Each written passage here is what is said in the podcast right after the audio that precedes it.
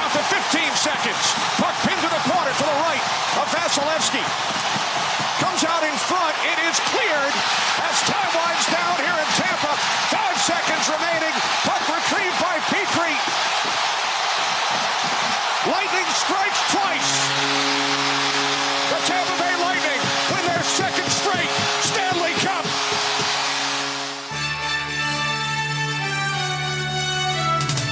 Minus three with Dave Dameshek. Hi and hello, sports fan. Welcome to minus three muzzle tov to the Tampa Bay Lightning. Muzzle tov again. Premature though it may sound to the Phoenix Suns. I think we all know where that's headed. And muzzle tov to all because football is in the air. Follow along at minus three pod. Bet along with us or fade us either way. FanDuel.com slash minus three. We focus on the Northeast, but come one, come all. We'll talk all sports for you, especially here in the dead of summertime because all the Northeast teams are pretty irrelevant right now. Let's chop it all up here with our pal, still hobbled by a knee injury, but full of song and spirit where the world of sports is concerned. It's Kevin Hench. What's the poop, fella? How are you? Well, at least everyone knows the extent of my knee injury. It is mm. it was a bucket handle meniscus tear. I'm in the leg brace for 3 weeks. I'm not playing in game 2 or 3. Uh this has been so nuts.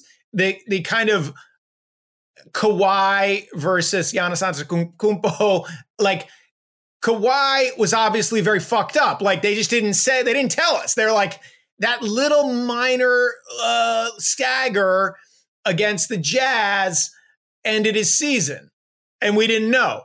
And then, like with the Giannis injury, you're like, oh, he's definitely out for the season. oh yeah, and maybe next season yeah, too. By you know, way. he's going under the knife any day now. He's just out there dunking. You're like, what? Wow, wow. Uh, so I think I don't know. I I. Uh, and obviously, I would. I think the Suns are going to win the series, but I, in terms of the upcoming games, I would like to remind everybody they definitely would have lost to the Clippers if Kawhi could play. they they you know they got smoked at home in Game Five with no Kawhi. I'm not I'm not sold on this Suns dynasty. They've I'm managed- with you 100. percent But you know what? I want to say something right now to the Suns fans because they are going to win. And Kevin Hench gave me a great, a great piece of advice many moons ago after my Pittsburgh Steelers vanquished the Seattle Seahawks in Super Bowl 40. A lot of Seahawks fans from Paul Holmgren or Mike Holmgren, sorry, on down. Paul Holmgren was on the Flyers, Flyers, right? Very nice. Yeah, a filthy Mike, flyer. Uh, we, we we officially both know way too much about sports that we're confusing our Paul and Mike's, or at least I am. Anyhow, uh, Mike Holmgren gets to the podium and belly aches about the referees. Grow up yeah, have some class, would you? You lost the Super Bowl. Anyway, everybody the world over said, oh, the Seahawks got job. The Steelers didn't deserve it. And I started to push back for the first few days. And Hench said, listen, everybody calls my favorite football team, the Patriots, cheaters. Just roll with it. It'll be much easier. If you try to argue with people, it takes away the joy. Enjoy it, Suns fans. You are going to win. I don't know if fraudulent's the right right word. The basketball gods, for whatever reason, decided to clear the path for you by injuring every other relevant player in the NBA, and you're going to win it. And uh, for the rest of time, we'll look back at pictures of you hoisting the the O'Brien Trophy in those ugly black jerseys that you wear. That was a choice you made. Um, so it's listen, funny. I mentioned, I mentioned they would have lost to the Clippers if if Kawhi plays, of course. They also would have lost to the Clippers without the Valley Oop. Like it took a like I mean that's right. This this asterisk is going to be like dodged AD in the first round, didn't have to deal with Jamal Murray in the second round, didn't have to deal with Kawhi in the third round. I mean, I guess it will help if Giannis plays the whole series. You know, you won't they won't be able to say that, but uh, yeah, the the the Suns. But look, you know, it's sort of like hockey now, I guess. It, it, used to be everybody was healthy in basketball, but like part of that battle of attrition in hockey is depth. Guys are going to get hurt for sure, uh, and and how much depth do you have? And so, uh, you know, the I mean, the Suns did did win the two games without Chris Paul. So, um, and I'm I'm I'm softening in my middle age. Uh, I, just not a Chris Paul fan, but like he's he's doing some pretty crazy things statistically the last two games. I agree, and and uh, cousin Sal and I talked about it an extra point to go back and listen to that um, because it was a good episode. But oh, it is a little weird. I don't mean to be a cynic. I'm good for him if he's going to win the title. I just am surprised that people cared this much about seeing Chris Paul win a title. I think it's owed to a lack of a better storyline. I think it's as simple as that. Like, um, we have to talk about something uh, around these finals because we're getting we're paying great sums of money to have the rights to these games. What are we focusing on from a human interest standpoint? I guess this is what it boils down to. It's like Chris Paul. He's been in the league a long time. It'd be neat to see him win. That seems to be a storyline people vibe to. So, um, kind of like Jerome Bettis uh, when he won the Super Bowl. That was kind of like, wait, the Seahawks and the Steel. That's not that cool a game. Well, all right. Well, let's just talk about how the bus is from Detroit and the game's in Detroit. Uh, I, I, did not realize that. Yeah, yeah, no, they brought that up. Barely mentioned. Um, it's funny you mentioned that that the the Seahawks getting screwed in that Super Bowl.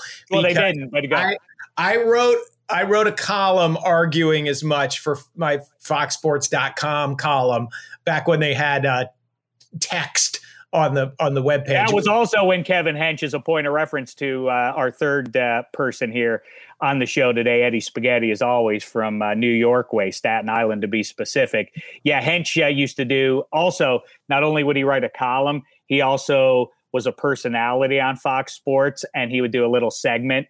Um, kind of like uh, what the Sheck report was uh, for me. Hench would do a thing, and at the end, he would be, "That's it, you just got henched."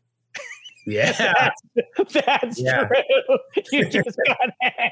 you just got henched. Go ahead. Listen, hench us now, hench. Well, when I'm back on my feet, you could fucking get henched at any second. You watch your back.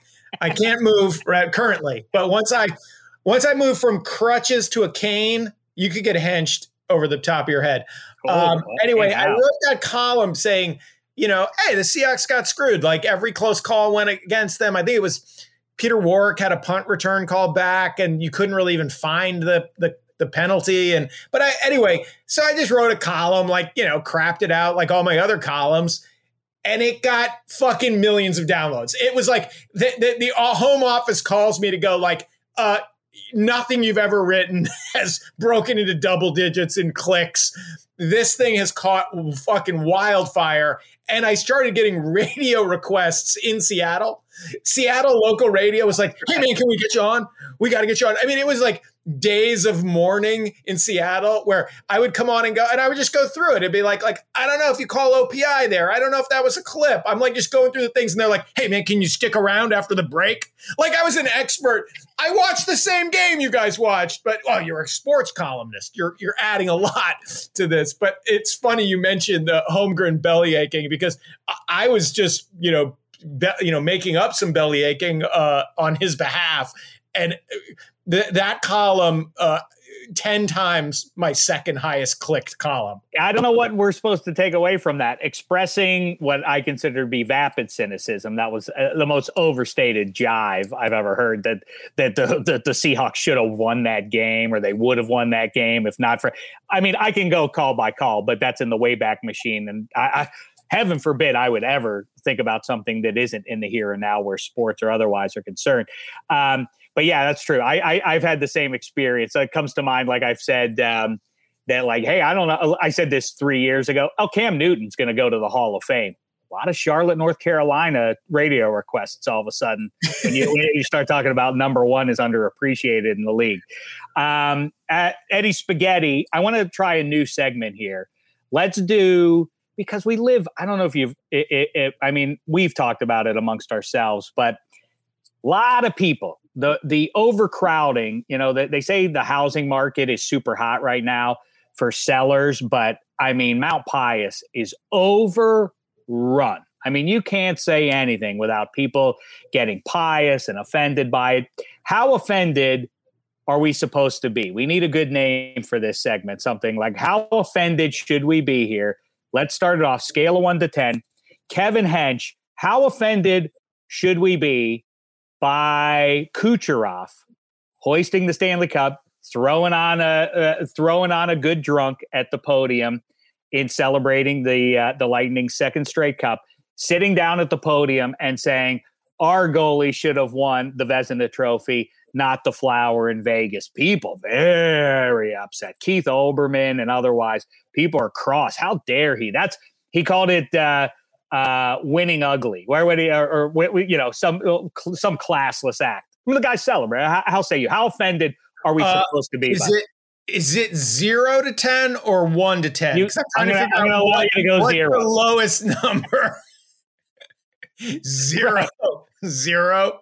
Spaghetti, can you can you provide some insight why this is offensive to anyone on the planet Earth, including Marc Andre Fleury? Yeah, well, wait, the the guy's standing up for his teammate in the moment of glory after he just uh, zeroed out the Habs in winning the Stanley Cup. Like, is that is that out of bounds for for the star of the team to say that or not? Or am I missing something?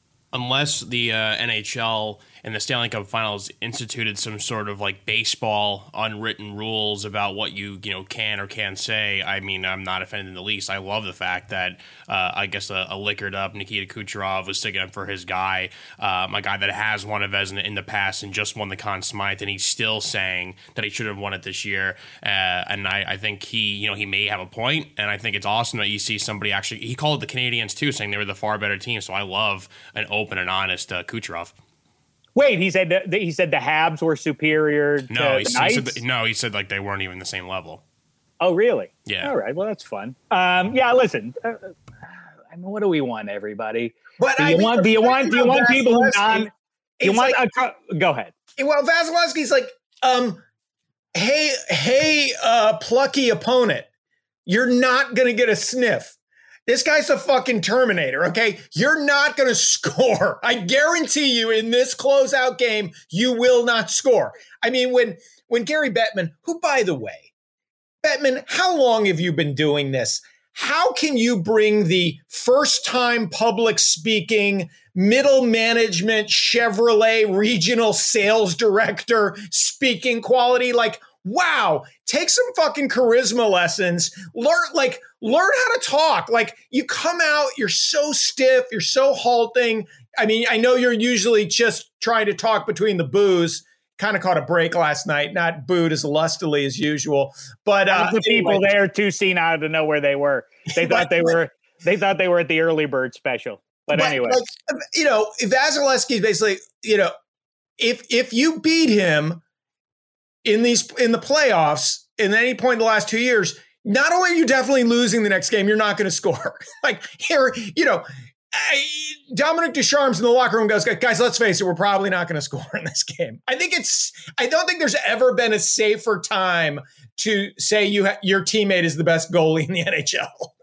I mean, uh, of course. So, so we're agreed. It's a zero. It's Good. A zero. I'm glad. It's a I'm glad we're in agreement now. But that's not I, a lot of heat. People like the heat. They like it when we disagree. But okay, I, maybe this well, one. Maybe on this one. I'm gonna. Well, I'm gonna disagree with that. Uh, I, I'm with Kucherov on that one. What I am gonna disagree with him on is expressing that the Habs or the city of Montreal, a are they going to really do Eddie Spaghetti? Are they actually going to have a parade, even though the Habs didn't win the cup? I think after the negative backlash, I'm not sure if those plans are falling through. I know it was Who are you, Cleveland? You're the Blue Blanc Rouge, for Christ's sakes. You're the Yankees of hockey. You don't have a, a, a parade for coming in second place. That's the stuff for Boston fans in the 20th century, throwing a parade for Raymond Bourque winning a cup with the Colorado Avalanche. Have some dignity, Montreal. Sweet Jesus. Um, what I don't like, though, is Kucherov after the fact saying, well, see, they they got they they that you can't start planning things and start celebrating before you even won the cup. That's wrong. I say, see, this is akin for me to the Habs knew their level and they knew they were outclassed by Tampa. So they were just trying to live in the moment because they knew there was no Stanley Cup upcoming for them over the course of the next fortnight. So, of course, they were overjoyed just to get there, as they say. They, they, just to be a part of the final was enough for them.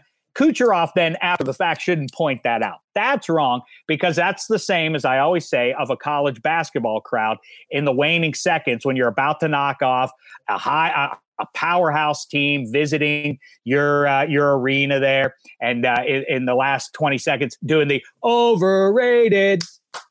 You may as well just make the cheer like the apparent great accomplishment by our team is not that great because the foe isn't as good as you thought they were. So, eh, Yeah. We didn't just Not- beat the number no one good. seed in the nation. I mean, we'd be excited if we beat the number one seed in the nation, but we just beat an overrated team. Yeah, that is not a good chant. Now, on your on my rage meter, it, it's obviously we're going to disagree on this one because I can only get so hot if I'm just being informed of it. Th- This this one didn't make it into my feed. This this fucking this Kucherov. But I will say this: uh, any kind of public event does need to be planned for. Unlike outgoing New York, true. unlike outgoing New York Mayor Bill De Blasio, just I mean, probably the worst mayor, and including a fucking lunatic in that in that list in, in New York's history. You know, he, he's he's hated by conservatives, of course. He's hated by the progressives who put him in office. Hated by everyone.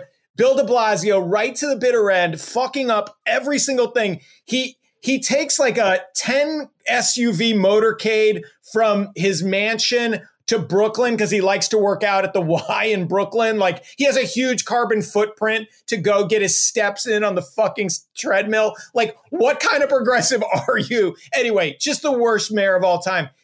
He had he decides to have a ticker tape parade for the frontline health workers of New York, but he does it like a flash mob.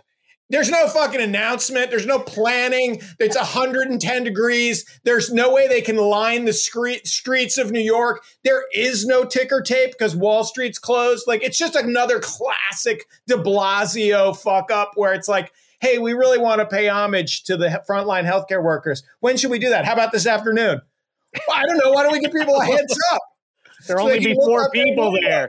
They can look out their windows. In other words, that's just called traffic. When there aren't people lining either side of the street from the parade, uh, that's all it is. It's just rush hour. So apparently nobody showed up, uh, and it, and it was. But you know, so to you know, the Canadiens, you have to plan for something, you know, and and obviously um, Montreal, uh, it, it was. I find it very weird that and, and this definitely applies to Tokyo and Japan and the, the the the health emergency that the world will be flying its young amateur athletes into. Um, I do I am amazed when when the USA has its shit together over these other, what I consider advanced countries. I'm like Japan has dropped the ball on vaccination. What is going on? What is going on? Like Canada lagging America. Uh, so so USA for sure. And by the way, if I were a sprinter who had qualified for the COVID Olympics, I'd be ripping bong loads day and night until I flunk my fucking test, so I don't have to go over to that petri dish, get sick. I don't think I don't think just because you qualified, you're now there's not an American law that requires you to actually go. You could just be like, I did the important part. I made the team. I don't I actually want to be there. I have no interest in talk about being somewhere where nobody attends. But that is actually the I I think that that's why Montreal was talking about. It's like, man, Canada has had it rough during COVID, worse than the U.S. did. We need something to celebrate. I think that was the spirit behind it.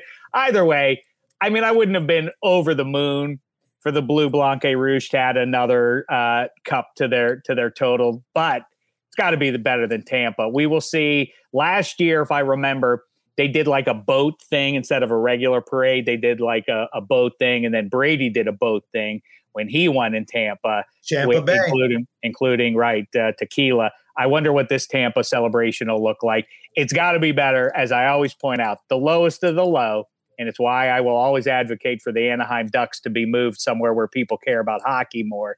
Is that their parade included a um, an appearance by the governor and also free wieners and Coca Colas for all who attended. And if I'm not mistaken, five thousand people attended. And, like, maybe I'm wrong. Maybe it'll be maybe somebody will maybe somebody will tweet and say, "Oh no, it was fifteen thousand. I don't care." A half a million show up to Well, anywhere else, and then you don't have to get bribes of wieners. the irony of the whole COVID disparity as it pertained to the Stanley Cup playoffs is if it wasn't for COVID, Montreal wouldn't have been in a division where they could qualify for the playoffs because they were the 18th best team in hockey. So only by virtue so of true. COVID did you get into the playoffs. Hey, fun fact: we should brand these segments. Obviously, your your title for how offended should we be? Not exactly. I didn't think that one through. Not exactly a toe tapper. It's How about this? get that. Offensive. How about this? Offensive power rankings. Hot damn, we got Okay. it. Right? Uh, This, this is Is that uh, good, Eddie Spaghetti? You like that? Come up with a better Yeah, one. that works. Don't be a cynic. If you don't have the punch up available, then you can't express. That's true. That is a law. That is a rule. You're right. My apologies. But so we'll we can maybe come up with uh, some kind of branding for this segment, which is a fun fact. Uh, people tweeting about uh, the Habs, you know, short for Les Habitants. I learned this in the only class I ever paid attention to in my life was in college. I took the baseball novel. Uh, so we read The Natural. Spaghetti, have you at least seen the movie? I I have. Yes, Okay, actually, good. me and All my right. father have watched it, so I know what Okay, you're talking good. about. So, so uh, Redford plays a character named Roy Hobbs. My baseball novel professor, Robert Cochran, he, uh, Bobby Cochran, Johnny Cochran, Bobby, yeah, Bob Cochran. He, um, he said Paul Holmgren. that that that Roy Hobbs is named Roy Hobbs because in French the Hobbs are the peasants Whoa. and Roy is king, so he's the king of the peasants. Roy Hobbs is the king of the peasants. I was like, that's fucking awesome. that is, is awesome. great. That's why you take the baseball novel. Like, I'm like, why aren't all my classes this interesting? I could have been a good student. Roy Fascinating. Hobbs is is Wah Hobbs, king of the peasants. the whammer. He strikes out and then doesn't get shot as a result. Hobbs does, of course. Spoiler alert for anybody who hasn't seen it yet. And uh, the H, I thought you were going to do the lamer thing. Like, did you know that the H inside the C of the Habs logo stands for hockey? But if you bring that up, people will tell you that it stands for habitant. And so it's, uh, I don't even know that that's uh, settled, um, a settled debate at this point. But also interesting is do you ha- have you ever noticed the Canadiens, the hockey team, is spelled differently than the countrymen Canadians? It's spelled with an E at the end instead of an A. I think many people miss that as well. All right, well, Um, that's just the French. The French. Oh, I don't know why. You don't to, I'm just I'm to let you know. A lot of people don't know. I don't know if it's French, whatever, whatever it is.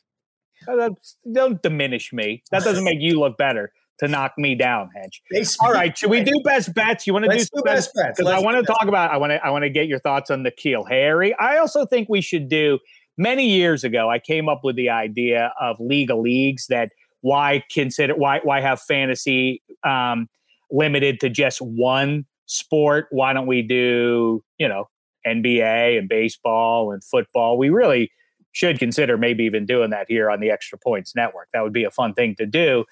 Um, we should re- try to work out just among our teams. Maybe we could work out trades that would benefit all three of our teams, or at least two of them. I got Adam Frazier for you. Anybody need an all-star second baseman?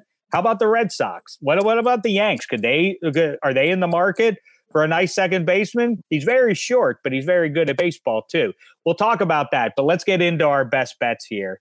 Um, and Kevin Hench, why don't you start us off? By the Okay, way, I was well- at PNC Park the other day, and it's just as the baseball team is such rubbish, and it's such uh, it's so sad. Although they were on a little mini winning streak thanks to Dave Dameshek's arrival, but um, they they've uh, returned to form and stink again. Um, but um, start us off. I think I'm going to go all baseball here for lack of something else uh, to mention. You know, it's always hard to remember, especially when you're hopped up on painkillers like I am. But uh, I feel like we threw out a lot of winners last week. You know, we gave Yes, uh, we gave did. people Vasilevskiy. I feel like Vasilevskiy was free money. You know, Sal obviously made more than the rest of us because he got on that early. He got on it when Point was still scoring a goal every game. Great but, call. Yep, you're right. Vasilevskiy was free money, and then um, I know I I did like the Bucks even without Giannis against the Hawks. So uh, you're welcome. Um, I'm gonna I'm gonna go back to a well I went to last weekend, which is picking against uh, Garrett Richards on the Red Sox. I'm really like this guy is is just hanging by a thread. As soon as Chris Sale is ready to go, Garrett Richards is to be uh, an un- unrestricted free agent.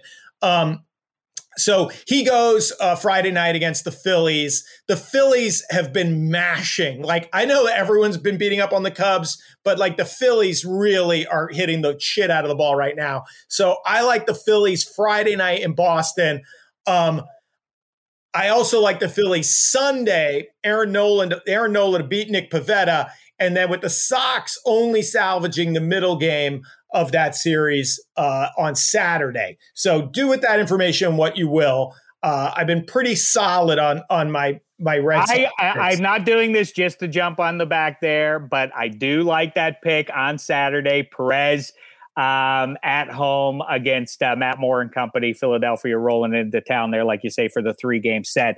I will take the home team on Saturday. So we're in oh, lockstep nice. there, Hedge. Uh, and then, I mean, I don't like, you know, I mean, people think the Suns are going to sweep. Like I don't know, like people are thinking like the Suns are going to win this next year. Like what? What is going on? Like they haven't beaten anybody. I, I don't know what's happening. So I think the Bucks. I like the Bucks in Game Three on Sunday. Um, I think you know. I think this goes at least six. And I, I don't, you know, I'm not as down on the Bucks as everybody seems to be. And obviously, Giannis looked like he had some spring in his step.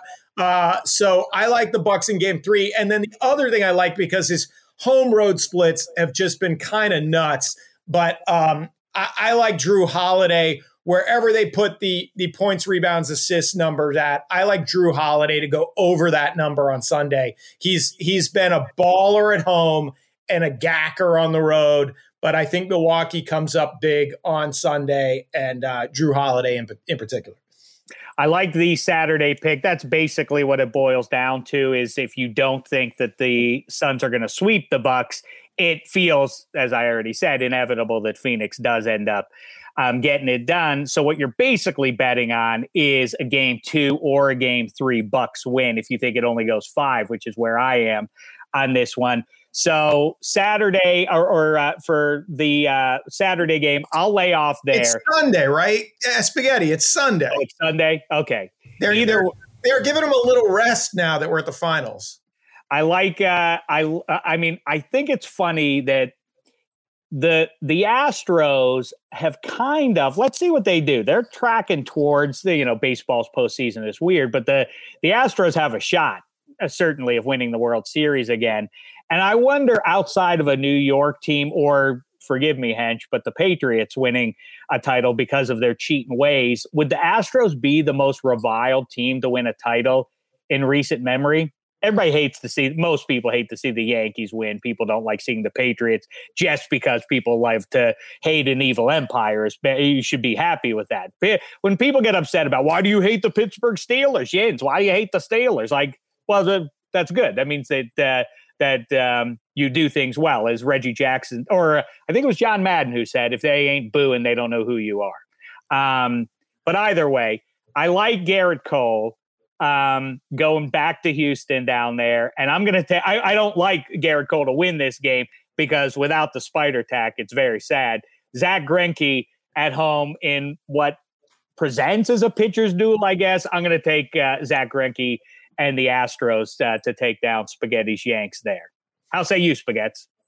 Well, I'll stick with that game, and I um, I'm going against you on that one. I think if there ever was a time where Gerrit Cole figures it out and wants to get a W versus old team, uh, I think it's going to be this game, and I I like you know the the their the run totals are gonna go. Obviously, you know the, the Yankees been mashing the ball lately. I like the under in this one. I, I know that Altuve's been hot. Judge has hit a couple home runs lately. He's been hot, but I think this is a game where both pitchers kind of are on. And I know everyone likes making fun of Gerrit Cole and, and his huge contract and the spider tack, but I mean, let's be honest. Every pitcher in baseball probably used some sort of grip there. So I'm gonna go Gerrit Cole, the Yankees. If they're getting a probably a run and a half on the road, I would say I like the Yankees getting that. I like the under runs and whatever his K mark is for Gerrit Cole, I like the over on that one. I want him to come in dominate. That'd be a, a really, really good win that the Yankees would need after a pretty easy series here versus Seattle. Uh, I'm going to go kind of weird with these picks. So I gave wait, a wait, bunch wait of- a second. I, would, I but you explain yourself. Is you say if ever there was a time? That sounds rhetorical. What, based on what? Gerrit Cole think, has not been good since.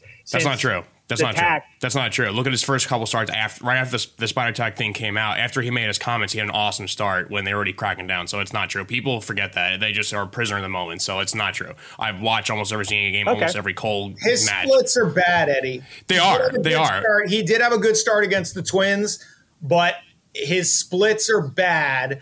And if you're like, he's going to figure it out, yeah, we've all figured it out. He's awesome when he's cheating. And when he's not, like he apparently wasn't in Pittsburgh and he hasn't been for the last month, he's not worth $324 million. So, uh, best of luck to you. I think you're saddled with an overrated ace who's garbage if he's not cheating. Wait, spaghetti. I want you to isolate that sound clip and cut around some of the specific baseball references so that you can play that back whenever we talk about Bill Belichick too. He's awesome when he cheats, and when he doesn't, then you know we see the results that way too. He he also, I mean, it, yeah, it, it's been rough since the, uh, generally speaking, since the spider tack incident. But he's still eight and four. His ERA is still under three. He still has 135 Ks. I mean, he's like How many of those wins came with, the tack though? but you're, but against again, this is what I'm trying to say is like you're only acting like he's the only pitcher who ever touched it. You don't think Zach No, in his career has ever touched like stuff to get a grip? of No, course, I'm Zach saying Greinke he. has. I'm saying he has stunk.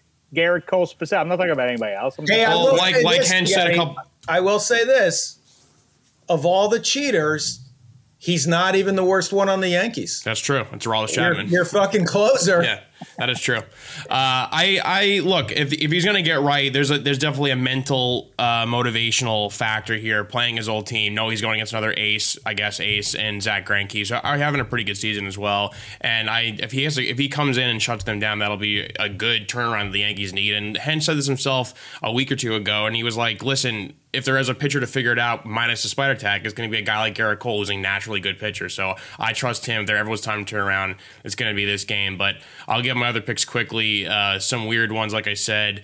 Uh, well, I did give a bunch of Suns pick. I still like my Ayton to win Finals MVP. I still going to uh, say the Suns are going to sweep them in four games. So pick that uh, in, in four, that series to end there. I'm going to go USA Basketball to win the, the gold medal here. They're putting putting those odds on FanDuel now. They're minus 750. Not a great number there, but if you want to add that to a parlay, that could certainly help because I think Team USA should be a lock. And another Well, one I they're the like. only vaccinated team in the tournament. They should be able to win.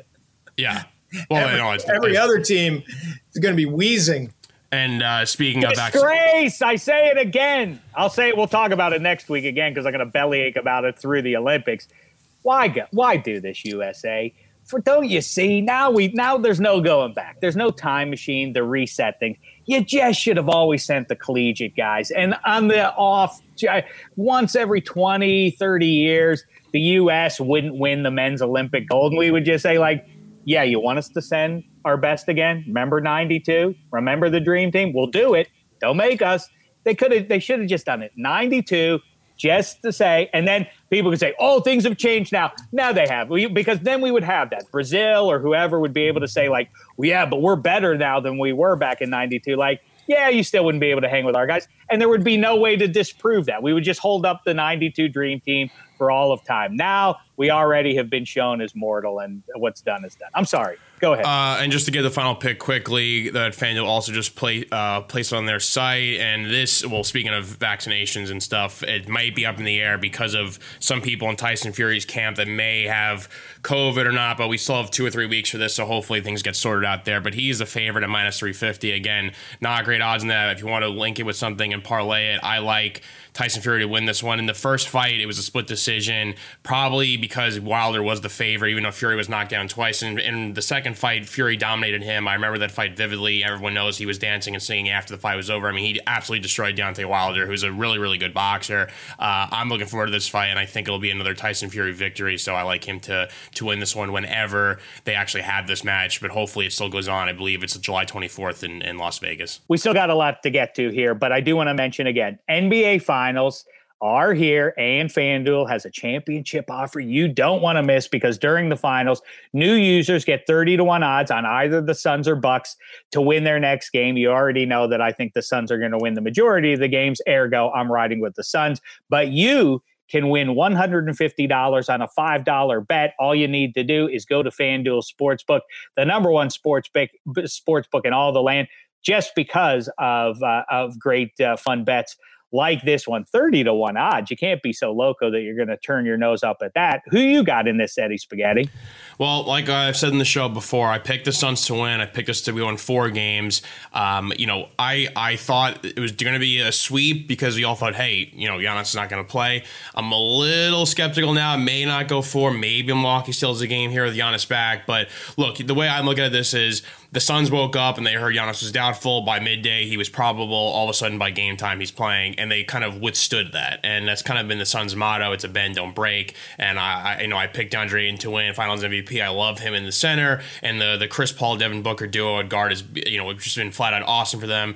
It, even if Giannis is healthy, I still think the Suns are the superior team. So if you're a new user and you're signing up at fanduel.com slash minus three, to me, the Suns, even if they don't sweep them, they're the team to bet on, and they have you know game two at home, and they're to have the home field uh, home court advantage. So please, I'm telling you to ride with the Suns in the series. Boy, I like it. And you did call Ayton, and uh, he's off to a decent start and is in play as uh, the finals MVP or most outstanding player, whatever they call it. Um, all right, there you go. Listen to Eddie Spaghetti. Listen to Dave Dameshek. We're both on board with the Suns. Hench, we've talked about uh, that you're a better basketball player than I am, obviously. Um, and as far as that, Spaghetti says, if ever Gerrit Cole is going to do it, he's going to be motivated. In baseball, it's fascinating. At PNC Park the other night, uh, Jean Claude Van Damme uh, made a keen observation. He said, um, I bet this guy wants to get a hit in this spot, but it's interesting because baseball is it's a team. He made the classic observation, team sport, but it's funny because only the guy at the plate can do anything about what's going on in that moment. The pitcher, the one-on-one matchup betrays the the team aspect of the sport. Um, it is fun, you know, batter can't go up there and be like, I'd really like to get a hit right now. So I'm going to try, you know, it doesn't, it, you can't be, I'm jacked up for this game. So I'm now I'm going to do better. That doesn't happen in baseball. Um, but in basketball, what is your hypothesis why guys shoot free throws better in the last couple of minutes? Because there is no explanation for, I really want to make this one. So I'm going to try to make this when guys elevate their free throw percentage in the clutch. That's strange. The ones who do, the ones who do, yeah, the guys who do bad. I mean, obviously, I can understand you choke. Go the other way, right. but I, I, do think the guys who do, um, you know, it's like the thing that made Wade Boggs Wade Boggs was he was like every at bat is the bottom of the ninth in the World Series. Like it's fifteen to two. Uh, and Wade Boggs is going to grind out a walk in the eighth inning. Like Wade, Wade Boggs took every, you know, so those are the guys that lead the league in free throw percentage. Like I'm not missing any free throws. This is like, and then you have those guys who are like, I don't know. I go up there, I take three dribbles, I fling it at the rim, and I shoot 75%. It's pretty good. And then it's like, oh, but when it matters, uh, you know, of course I can I can lock in on uh my 88%. I guess, uh, but you know, still, it's a but Wade like, Boggs by that. It's like Wade Boggs, and by the way, the overly precious for me, baseball started to go downhill even when I was a young kid, a little bit because I could identify the overly precious kind of conversations between Ted Williams and the best hitters in the 80s. I I just never they always made me vaguely uncomfortable like Ted Williams holding court for Wade Boggs and Don Mattingly or Tony Gwynn and the and the need for those guys, these multimillionaires, to genuflect to, to Ted Williams, who's an admirable human being for what he did, uh, you know, in the in the military. But little little self righteous about hitting a baseball and all that. But Wade Boggs, to maybe the detriment of his team, and not to disparage Tony Gwynn either, but there is something about that Rod Carew and those guys are like, I'm just hitting singles. Like, yeah, but but that's not what we need right now. We what we need is for you to swing for the fences here. Nope, I'm just I, I I'm looking for batting average at all times. But like what? I can't imagine like I get paid by my by how many points I score. Ergo, three minutes into the NBA game in November, those points count for me. So I want to make my free throws. I was just joking with Simmons about this because it's it's so Boston. Uh, Who's Simmons? That that Wade Boggs, like Boston was divided on Wade Boggs. Okay, what the analytics have proven, he got 200 hits and 100 walks every year. Right. That guy was helping your team. Like, shut up. Like, I know, uh, I know, but you get, I get the spirit of it. Pull the ball. Like, what are you talking about? The guy has a 420 on base percentage. All he does is not make outs. which we would learn uh, from Michael Lewis and Billy Beane is all that matters. Uh, but anyway, I do think there are guys who grind all the time at the free throw line and and sh- shoot accordingly, and then there are guys who go, "Oh, two minutes left. I guess I should knock these down." Um, real quick, because uh, Spaghetti was talking about Fury Wilder, and they showed the second fight a, a couple nights ago, uh, and I was watching it, and of course Wilder does that thing of like, I, I go out on my shield. I can't believe my my my corner threw in the towel. Like I I, I want to go out on my shield, and it's I'd love one time for a guy to go, oh thank Christ, my my eardrum is ruptured. I fucking my ear is bleeding. I I'm so fucked. I was going to get hit 200 more times. I don't know what got into this guy tonight, but he's way better than me. I kept looking over, hoping they'd throw in the towel. Like they're always pissed. It's like, do you know how much worse for you it is to go out on your shield?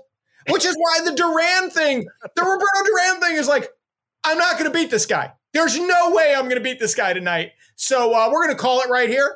Uh, it's a mercy rule. Who says me? Apparently, that's what that's what Kucherov wanted the Habs to do. Like, well, they weren't good. Why would they minute, play? Wait a minute. Who's calling the fight? Uh, the guy who's going to get punched. Uh, the guy who's going to get hit repeatedly is calling it we want everybody we want everybody in the world to be self-aware but apparently not the pugilists who we all know are going to get killed if only michael spinks had it to do over again like yeah i think i got some lupus or something uh, mike tyson. Can't make the fight. I don't whatever he could go back and do to sh- save himself that shame. It is also funny just quickly on ted williams. Uh, there was always an undercurrent of like well we all know ted williams is different than wade boggs or Tony Gwynn or Rod Carew because he could also slug. Did he ever, to our knowledge, did he like he is kind of a was a prickly guy. Did he ever call those guys out? Like, yeah, I'm like you, except that I actually uh, you know, knocked in runs and hit home runs and all that kind of stuff. I don't know if he ever did that. He should have if he didn't. Yeah. Too late now. Uh, while while you were flipping flipping doubles up onto the wall and left, I was hitting laser beams through the shift into the 20th row of the bleachers. Yeah. Well, oh, by the way, as we move from one topical area, Ted Williams, to an even more topical subject, Babe Ruth. I was thinking about, about, Ted Williams' head. You're you're you're preposterous. Like you're you know, spaghetti. You're you've witnessed this. Checks like, hey man, you didn't have NFL Sunday ticket when Jim Brown played, so you can't tell me you know That's he was great. At all. You, know, you can't tell me you know Jim Brown was great. And I was like, yes, I can, because they recorded every time he made a run, they recorded how far he went, and then you can divide it by his number of carries, and then you could compare it to league average. I didn't fucking watch Babe Ruth play, but I know how to read a baseball card, and I promise you, he's the greatest baseball player of all time. What you can't you watch that newsreel footage of the, the pigeon toed uh, duck running around the bases and go, that guy wasn't a good baseball player. Like, yeah, he's completely the most dominant player of all time. It's not even close. I'm happy for Ohtani that they're making the comparison, but it's it's not real. Babe Ruth, the gap between Babe Ruth and everyone else is bigger than the gap between the best player in any other sport. Yeah, but his peers, him, his peers were a limited pool of other white guys from the U.S. of A. I mean, that that's eh, who who didn't throw all the breaking balls that were being thrown by the 50. So that that's the asterisk next to Babe Ruth's life. And base a name and baseball is different than the other ones that do have a, a more visceral quality to them. That's why baseball has worked over more than a century versus the other sport. That's why NFL became popular because of color NFL films and the music and all of that. That's when pro football elevated because of uh, of what your eyeballs told you. Baseball was easy to track in the newspaper. So I mean, that's how you, you're proving my point. Your eyeballs can only lie to you. All that matters is the metric of how much did this guy help your team win. And that's why Barry Sanders ripping off the 80 yard run when his team is down 31 to 3 and then you go wow Barry Sanders had another great game 140 yards on 28 carries. It's like no he had 27 carries for 60 yards and he lost 3 yards and it was second and 13 every possession of this game till he ripped off his big one, which is why Emmitt Smith is a better running back than Barry Sanders because even though he averages a yard less per carry, it's second and eight. You just made my point. You just said if I see the uh, the number is what Barry Sanders. I mean, I guess he's also a highlight reel guy, but he's also one of. But I think people see the highlight reel and allow themselves to go. We agree well, about that. This guy must be the greatest of all time. It's like, well, uh, let's count his rings. How many of those 80 yard runs contributed to a title? Like, what's good is to stay out of second and long. That's what's good. Here, Don't dance the, in the backfield till you lose six yards. I'll agree with you as far as this goes because I said that about Tom Brady. It is weird and it's a paradox that the greatest pro football player of all time looks like Tom Brady does. And I don't mean in the face, he's a handsome devil. I just mean that that's the build, that's the skill set, that's the best to ever do it. That's the guy who we all agree on at this point is the best of all time. That's weird. But when you extend that to the other sports, it's also true. Babe Ruth, fat slob. Wayne Gretzky looks like a 15 year old girl. Michael Jordan, bald and kind of scrawny until at least the second half of his career when he found weights and then got kind of jacked. Those are the four greats, the four greatest of our four sports. Not, I mean, of course, Gretzky is. Hey, I'm just you know, saying what I mean, the collective I, wisdom, which is wrong. I, I, you know, obviously I would watch when I could, I'd watch Gretzky in the playoffs. I'm not watching Gretzky regular season games, so I'm only seeing highlights. I don't know, like, I know he's putting up these numbers, but, you know, growing up, they would say, well, Dave Semenko was so terrifying that teams didn't want to hit Gretzky. It's like, that's not a thing.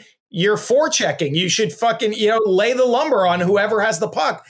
It is weird when you see Wayne Gretzky in the water skiing sketch on Saturday Night Live with his concave chest. You're like, Jesus Christ, couldn't they have knocked him out of every game on the first shift? Like, was there an unwritten rule? Yes. We're all making money because yes. of this guy. Let it go easy. Go easy. Yes. In this case, there really needs to be an asterisk next to all those numbers. Was this a fucking exhibition? Was his whole career an exhibition? Uh, don't I, I, I, we've already done too much for Eddie Spaghetti's taste on this. Did you have something you wanted to throw in there, Eddie Spaghetti? It looked like you had a thought to share. No, I was actually just thinking about it in my head about that. I never really thought about that. The body shapes and sizes of the, you know, deemed best of all time in each respective sport. It's pretty crazy to think that none of them were really physical, you know, masterpieces. That is, uh, that is, a, that's actually a really good thought like Cal don't actually me Eddie Spaghetti. You don't actually. You don't adverb. You've been on a run of some weird thoughts, some hot takes during the summer. So that we, we needed a good one. This this was a good one. But Cal Clutterbuck, uh, with a perfectly clean hit against the Bruins, unlike the Dmitry Orlov hit that hurt Kevan Miller. Oh my god! Um, Kyle Still with that one. With a clean hit against Brandon Carlo, but a fucking. Anytime anybody hits the one of the Bruins and injure, it was a dirty hit. That goes back to Cam Neely at least. No, I'm saying this. Cal Clutterbuck was a clean okay. hit, but Brandon Carlo is a huge monster, and he got fucking laid out on a good hit and was out for the series. And when you look at Gretzky, you're like, there must have been a moment where you had your back to like somebody, especially with all the scumbags that were playing contemporaneously. Didn't anybody? I mean, Dale Hunter never wanted to fucking decapitate him. Like nobody ever put that guy on a stretcher. It can't I mean, just be that he was, you know, crouching tiger, hidden dragon, and was unhittable on the ice. He was so slippery. Don't you know, Hench? He was just so slippery. You couldn't catch up with him. He wasn't the greatest skater, but he was clever on these. We, I mean, it's, it's such jive. You think you think that guy ever went into the corner once in his career to dig a puck out? No, he had muckers go and do it. He had Mike Crucial, Mike Krushelnyski do the dirty work while he stood behind the goal and awaited the puck, so he, he could set up in his office. Ah, I, I don't want to talk about him anymore. I want to talk about. I want to talk about. Uh, movies quickly here. Okay. First of all, here's here's another new one that we need a better name for. A subject that Kevin Hench will dislike so much he'll refuse to indulge it. Black Widow is coming out this weekend. Kevin Hench, who would win in a fight between the Avengers and the Justice League? You have to answer. You can't say I don't care and I don't know and I'm a grown up oh, and I'm not going to talk about that. Then definitely the um, Avengers. Because because they've got all the guys in the un- one universe. What a jerk! I mean, see, like, why?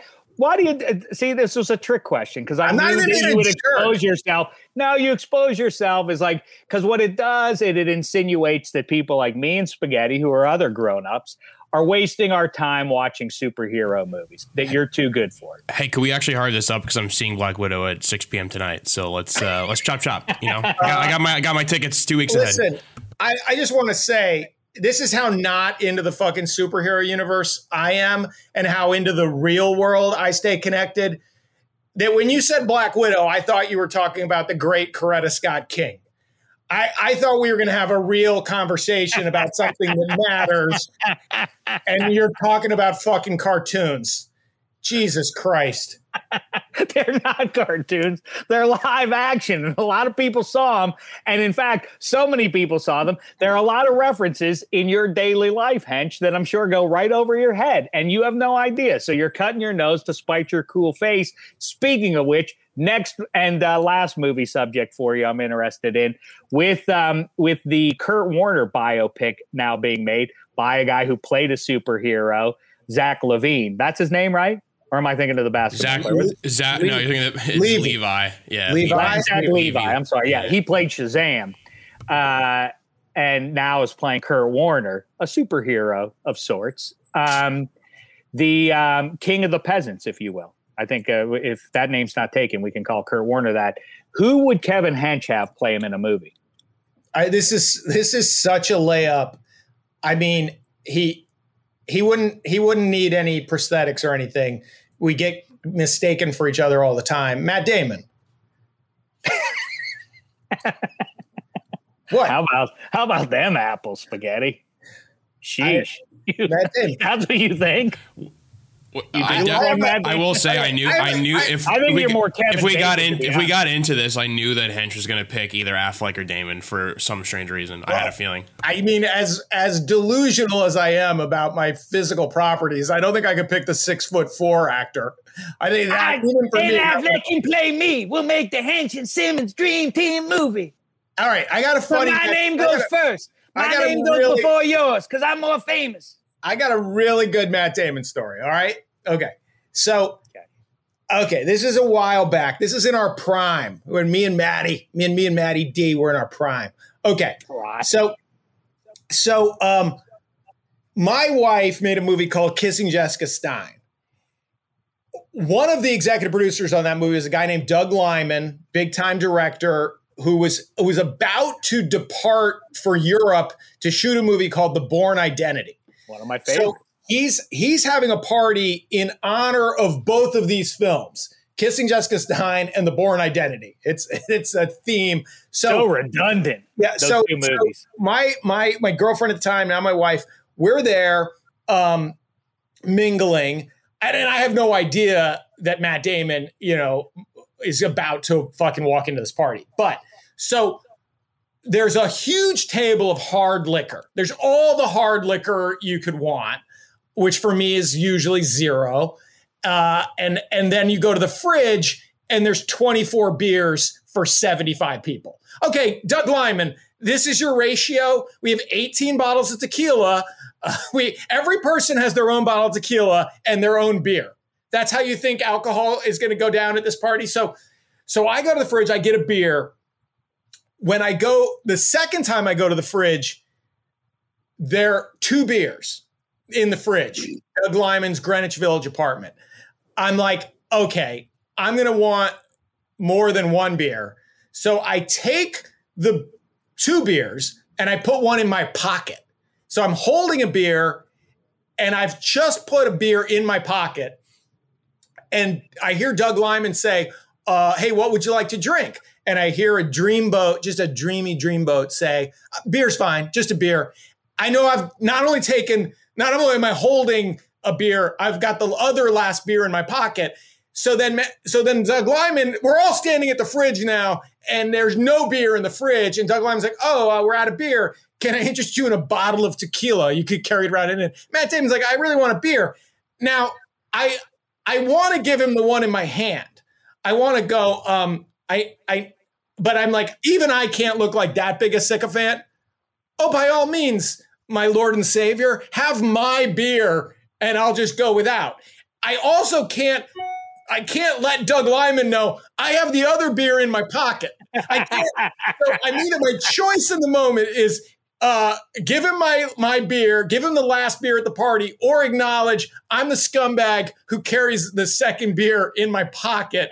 So then, cheapskate ripping off a big yeah. Hollywood party. So then, Matt Damon and Matt Damon's bummed, like he's he's we're a lot alike. So mm-hmm. he um he looks at the table of, of hard alcohol and he's like, I guess, you know, I have a vodka tonic or something. He's like, he's like, I just wanted a beer, but I guess I'm going to drink for real now. So then, um, I, now, so this this name drop, as, as, you know, Sheck can attest, not a name drop at the time. My buddy Jon Hamm is in Kissing Jessica Stein. He's he's there as you know. Is that his formal name, my buddy Jon Hamm, or my buddy, just- my dear friend? No, so so Jon Hamm's there, and Jon Hamm's like, I got to grab a beer, and I'm like, oh, bad news, buddy. Bad news. There is no beer in that kitchen. I know because I've got the last beer in my pocket. So Jon Hamm's like, well, I don't want to. Let's just go get some beer. So we're in Greenwich Village. A guy from Missouri and a guy from Vermont setting out on foot to buy beer. So we finally, after blocks and blocks and blocks and blocks, we find a package store, you know, 7-Eleven, whatever, and we and and so then Hamm's like, well, we're not lugging like two cases of beer back to this party and then getting one beer each as the you know the beer's just going to disappear. What do we do? So it's like i guess we just get 40s let's just get 40s so so Hamm grabs a 40 and then i grab a 40 and then i grab another 40 and he goes who's the third 40 for it's for my friend Matt Damon, who I know, who I know wants a beer, who I know wants a beer. So, so we walk back with our 340s. Now the party has moved up to the roof at this point, and I've got Matt Damon's 40. I've got my 40. I'm looking for him. I'm like, oh my god, this guy. He's this is this is gonna be great. We'll probably make movies together. This is this weirdo handing me a 40? So, I so I go up to the roof it's it's perfect. Uh, shocker! He's talking to a hot girl. He, he he's ta- he's standing there talking to a hot girl. I've got my forty, and I've got Matt Damon's forty, and then I I go, I'm like, I, I just got to get in here. I just got to wedge myself into this conversation. And he's definitely got a little bit of the like, hey, pal, uh, we're talking here, you know, this, uh, you know. And so then I, I said, um, hey, uh, I, I, excuse me, excuse me, I couldn't help but notice earlier when we were both standing in front of the refrigerator that you had been interested in um, in a fine pilsner. I've got this Budweiser 40 here. Uh, and and uh, so I wish then, it was old English would have made it better, but okay. no, so then so then Matt Damon in just like fucking classic Matt Damon. This is so classic Matt. It's, it's so Matty. It's so, so Matty. It's so Matty. He so the like, dames. I I hand him this 40 and he goes, That is so nice. That is so nice.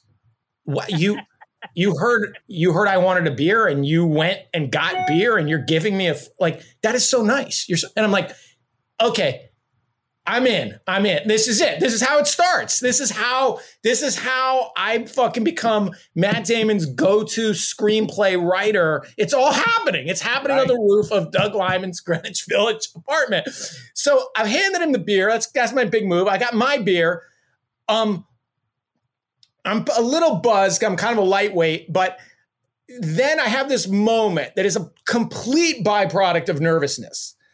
Um, I start trying to shoehorn the Red Sox into the conversation. Oh, when you said I start to, sh- I thought you were gonna. I was gonna say, I, am born of nervousness. I'm with Matt Damon, and I shit my pants. And I, I, that would have been that would have been born of nervousness. Camera, shit go my ahead. pants. I I I shoot shoehorn in the Red Sox to be like, if we can start vibing on the Red Sox, maybe this broad will get lost and let this romance get underway. How about so, Bruce Hurst, right? He got a raw deal in 86. so I I'm trying to convey to Matt Damon that he says, How did they do today? And I'm all I need to say is they won in extra innings. It's a pretty basic sentence for a sports fan. And I swear to fucking Christ, I don't know what happened in my synapses. I said they won in overtime. I, I mean, as it Yeah. came out of my mouth, I'm like, what did what did you what you just called extra innings overtime in front of the biggest Red Sox fan? What you're blowing it, you're blowing it. And I don't know if that was the moment where he was like, I think I'm gonna start talking to this cute girl again. But it was like so it's definitely this really awkward extraction of like, I called extra innings overtime, and then I was like, well, I'll leave you to it. And I just walked away and uh and our paths never crossed again. And I didn't write the Bourne Supremacy. Um, but that's What that's might have been? And you leave him talking to a lady king of the world. He's holding a giant 40, sucking that back, spinning yards about show business for the lady. Ah, that's that's that's he was, um, he was five seconds pathetic from going story. like he was five seconds from going like, hey, what do you do for a crust? What brings you here? and then I said the Red Sox What won a in joke. overtime. The Red Sox won in joke. overtime. life What? joke. Eddie Spaghetti, how say you? Who's playing you in a movie? Oh man, that was a some story. I would say I would say uh well, especially because like Hench knows so much about sports. That's that's crazy about it. Um, I would say who would play me would be probably Dwayne the Rock Johnson. Uh, you know, similar body frame, similar work ethic. You know, flies around with the a gym, and he's Yeah, we get the joke. and, We got the joke already. Um, yeah, that's so easily easily Dwayne the Rock Johnson. I'll go with Brando. Period. Um, so I mean, I like I hit sweat. Although Cary Grant, I've got some of that continental charisma that Cary Grant had. Same thing. Um, all right, I think we've said it all here. We We've could go on all. and on. I really would like to get into maybe next week we can do it. I do want to get uh, Hench's thoughts because we were talking off air about the whole scandal. Oh, maybe that could be episode two of uh, offensive power rankings. Uh, the Rachel Nichols uh, scandal going on over there right now. We'll Yeah, dig in. offended. Okay. Maybe It'll we can. still- Uh, there'll be another uh, another item. oh, there's going to be an update. Yeah, there will certainly have to be an update about that one. Um, by the next I time also real me, quick, this will be a good one to go for me to go out on. But like, um, I like the idea that N'Keal Harry wants a trade, and the Patriots are like, yeah, nothing would make us happier. But a 2029 seventh rounder isn't really floating our boat. Like, I get it. You want to trade because the option is unconditional release. Yeah, we we're not. You think we're thrilled with how this is going? Guy who can't get open. uh, you know what? Uh, here's one more to set up something in the future. If you left Foxborough, it would be the first time you got separation since you got here. He's fine. You watch. He'll go somewhere and he'll be he- he'll be well. Maybe he won't be productive elsewhere. Either way, um, somebody hit me up, and but I, I I've gotten your your social media whatever's your tweets at me and Instagram and otherwise. Yes, I am aware there are um, iterations, poor iterations of Dameshek's and all the what if stuff. People are doing that. Just you know, ride with the OG. That's all. Just just stick with that. What are you? Are you you going to listen to Creed because they're a Pearl Jam knockoff, or are you going to listen to the OGs? You see, see that spaghetti? That was a tip of the hat to your favorite band there. Sincere- I appreciate that. sincerest, uh, sincerest form of flattery. I mean, right? It's like That's right. imitation. It's like you're uh, you're kind of a sexually ambiguous Cary Grant thing. You you do is is an homage to Mr. Grant. Thank you. Same as Brando. And like Brando, what I was going to say, by the next time you see, you, I want you to prep yourself emotionally and otherwise for this. While in Pittsburgh this week, I have gained some 67 pounds and it's still going up. So just be prepared. I'm going to look a little bit different. than, Listen, uh, if you're in Pittsburgh, you should gain 66 or 68 pounds, but not 67. You're right. You're right. Well, now we no, now we have redeemed Zahorna. He's the next star, 67. All right, the great Kevin Hench, everybody. A marvelous story, if there ever was one, from Hench. Maybe next time we can tell about Jon Hamm and Tom Cruise at the same football watch party with uh, with these two schnooks, because that was another gangbuster. I was about as poised at that one as I was with Matt Damon. More poised than our friend friend Carolla, who within five minutes of meeting Tom Cruise and Tom Cruise's mother, who came to the, to the party for some reason, um, Carolla drunken uh, performed his touchdown dance, which includes him fake pooping a football, which Doug Baldwin later went on to do in Super Bowl. and cost his team a Super Bowl. I'd say a million times more poised than referring to extra innings as overtime. Getting, out of football. I wish the story that, that, that Matt Damon finds out Hench has the extra beer in his pocket and Jason Bourne. Jason Bourne killed a, a, a trained killer with a book once. He could kill yeah. Hench with a beer. He was already in character. He's like, that guy's got a beer in his pocket. he sucks the beer down, then he kills Hench with the beer can to prepare uh, I was Bourne. like, well, funny you should ask, Mr. Damon. I am happy to see you, but that's actually a beer in my pocket. which is is occluding my huge erection, which is also in there somewhere but what you're seeing is a beer in my pocket.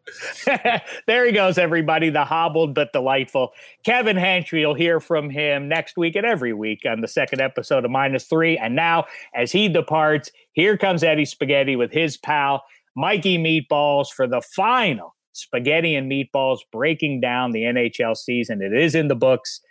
Um, let's hear from them now as we wrap it up here on minus three for the day. Spaghetti and meatballs.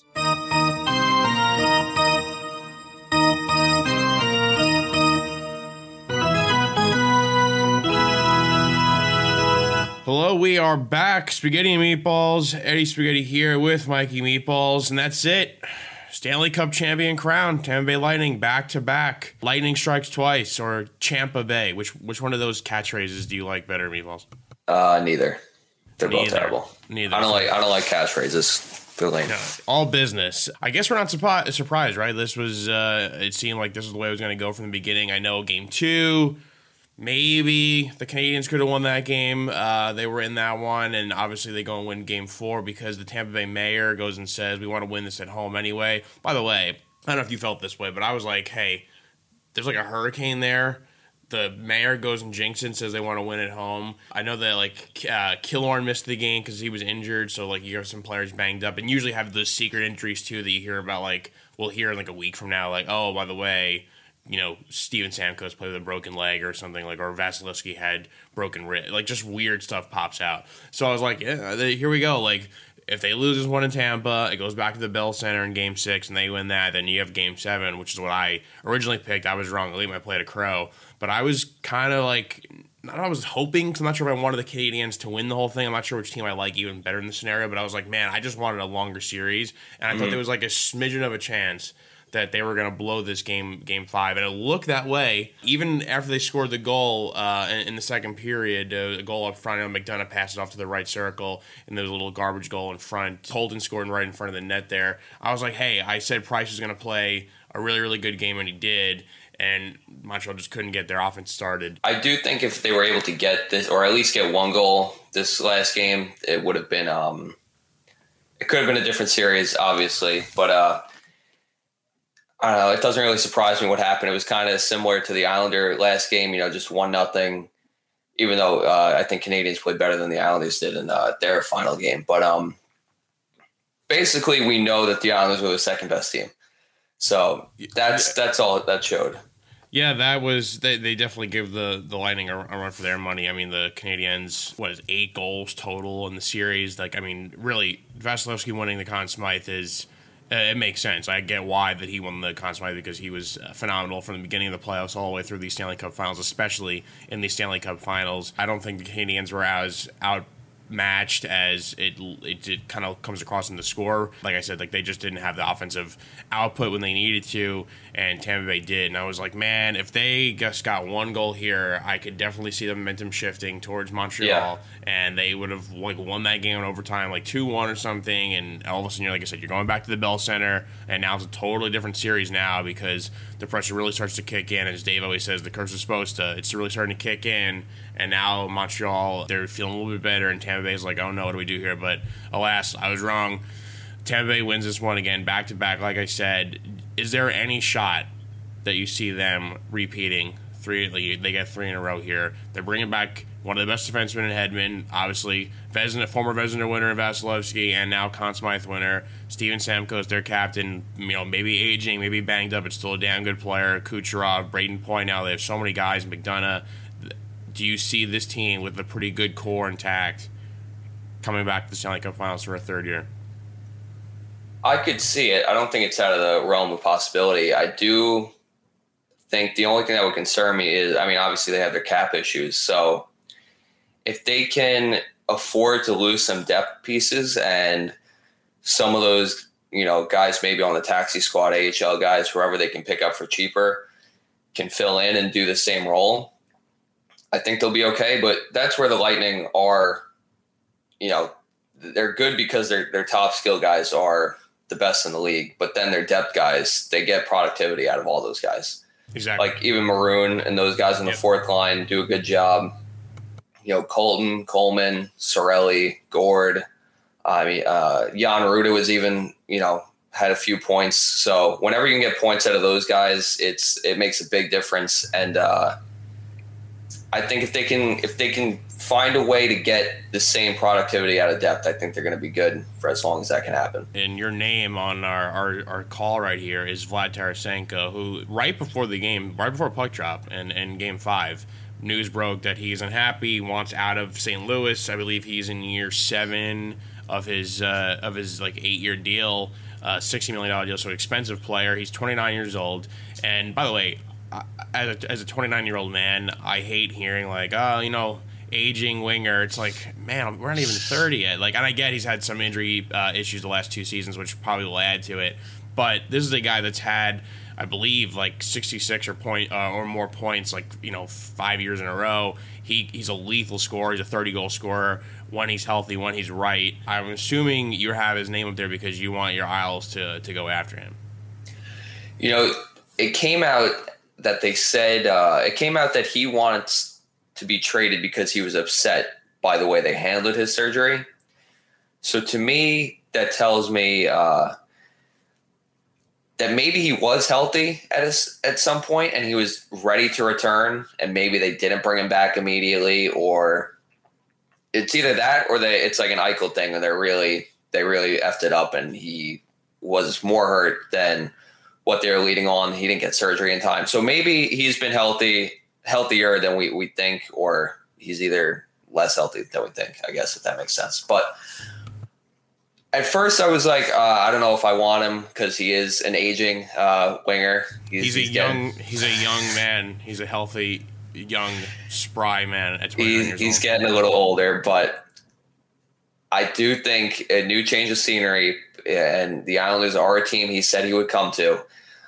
Um, it could be good for him, and I think he is a proficient goal scorer, and he will be more consistent than some of the goal scorers the Islanders have. The Islanders would have to make a a move, uh, a move or two. I, I think you will uh, have some pieces going, you know, going to the Kraken, and I think you could deal off uh, a guy or two too. So I, the only thing is, I wouldn't trade. I wouldn't trade it. Uh, one of your core pieces for Tarasenko. So I wouldn't give up like a Beauvillier or something along those lines for him. I mean, if you give up a Leddy and something else for him, that would make sense. But I wouldn't give up, you know, like I said, a Beauvillier or or someone of that nature. So if they can figure it out, and if Tarasenko can maybe they can rework uh, his deal in some way, I think they what it's it's like seven and a half million or something like that that he's Yeah. owed. So Yeah. if they can figure that out, I definitely take him, and I think that that will be a piece that that can really help them. Yeah, and this I mean, the story of this offseason is going to be the Jack Eichel sweepstakes. It seems like he's the big piece, the big domino that has to drop. Where is he going to go? And there was already, you know, jokes kind of about how Buffalo handled the situation with that they just kind of ruined all leverage with the scenario because everyone knows that he wants out. Well, this is kind of the same thing with Tarasenko when the player himself was coming out being like, "I want to leave St. Louis." Mm-hmm. Teams aren't going to come to the Blues and go, "Oh, here's our first round pick and here's our best prospect." You're going to get, you know, the trade will be pennies on the dollar of what he's probably really worth, but you know, it's not the same Eichel, who's a 24 year old center. It's now a 29 year old, like you said, aging, often injured, at least the last two seasons. Uh, you know, disgruntled winger. But if you're a team that could somehow throw some pieces over to St. Louis and you get a guy that could score 30 goals for you in, the, in your top six, I mean, especially in the power play too, having him would be awesome. Like with one of the best wrist shots in the game. I mean, that's that's something I would do 10 times out of 10, and I think the Isles would be dumb to not go after this guy hardcore. They think Parise could get bought out uh, by the Wild, and then take a, a hometown discount for the Islanders and fit on their third line, which I thought you know, if you can get him for a million, that's not a bad, uh, not a bad player to have. Um, because if if Islander fans remember, Parise did they there was a deal two years ago where he could have been coming to the Islanders, but they couldn't work it out uh, cap wise. So that's not from anyone. That's just a what the, I guess a hot take that someone uh, thought of on Twitter. I do think that's interesting. And another guy that's out there that could be traded is Phil Kessel, and Phil Kessel did list the Islanders as one of his teams. So if you can get Phil Kessel, that wouldn't be too bad either. I think he, he's a pretty solid player, and uh, I, there's something with the his salary hit too, where he costs like five million or whatever, but whatever I, I, have to research it more, but whatever he's being paid, it's only the team who gets him is only paying him one million. Throw out a team next year. You can't say Islanders, I can't say Rangers. Throw out a team next year. And we we just spoke a little bit about couldn't Lightning repeat? Could they get back there? Throw me a team that you think outside of your own that will be hoisting the Stanley Cup. If it's not your Islanders, who will be hoisting the Stanley Cup uh, next season? We're going to throw predictions right now, July eighth. Uh, Winnipeg, Winnipeg Jets. Winnipeg Jets. Wow, that was a quick one. Why, why mm-hmm. so fast to say Winnipeg? I know they. I know they got swept by Montreal, um, but they're they're a very good team, and Scheifele will be back, and they have a lot of young pieces. And if uh, Pierre Luc Dubois can uh, figure it out there too, that will make a difference. So. Winnipeg, Winnipeg's a team I'm going with. I think they have they have good depth. They're good defensively, good goaltending, and they have good forwards. So and they kind of remind me of the Islanders the way their that formula is a little bit. So uh, yeah, I'm going Winnipeg. And I feel like Colorado is probably going to be my pick. They're probably going to be the favorite. I'm not sure if when FanDuel will will drop those odds, but they'll probably be the favorite going into next season, or at least close to being the favorite uh, to win it all. Then I was like, ah, man, that's such a boring pick. Like, who do I want to go with? And I know that in our draft, I had the Bruins and the, and the Hurricanes. I'm like, yeah, both, you know, good cores. At least you know the Bruins have a couple good young players. Charlie McAvoy could be in the conversation for a Norris. Pastrnak, obviously Marchand. Uh, you know that's that's not a bad pick. And then I'm thinking like, who's in the cup this year? Okay, Montreal, the Canadian team. Well, Canadian team hasn't won it forever. Who? What Canadian team is supposed to be the best team? Well, Toronto Maple Leafs. So I'm gonna throw a dark horse and say, look, my pick is Colorado, but I would not be surprised with with the pressure on Toronto having one of the best players in the league in Auston Matthews and the, the the Tavares injury came at like the absolute worst time. And they have some really good pieces there, a lot of good guys. Like we were talking about before, how important it is to roll out four lines and have those guys produce. I think they have that, and I think they will go kind of crazy this offseason and maneuvering the cap any way they can to bring in more pieces to solidify them. Because I think the, there's ultimate amount of pressure on them. They did not like seeing the Canadiens you know, who were a mediocre team go that far in the playoffs. And I, I'm going to say that the, uh, the the Maple Leafs will make a push, but the easy answer is easily the Colorado Avalanche. But that's not fun to bet on. Toronto's uh, Toronto's too soft, too much hanging out with Justin Bieber. They don't. They don't. I don't. I don't think they have what it takes. No disrespect to your pick. That's but I would. I would also say that the Tampa, as currently constituted, the Tampa Bay is kind of soft. Like I mean, they're not. Like, oh yeah, the no, they are hard, and the Bruins are a team that's a little tougher. Like they're grittier. I don't see the the Lightning being a tough team.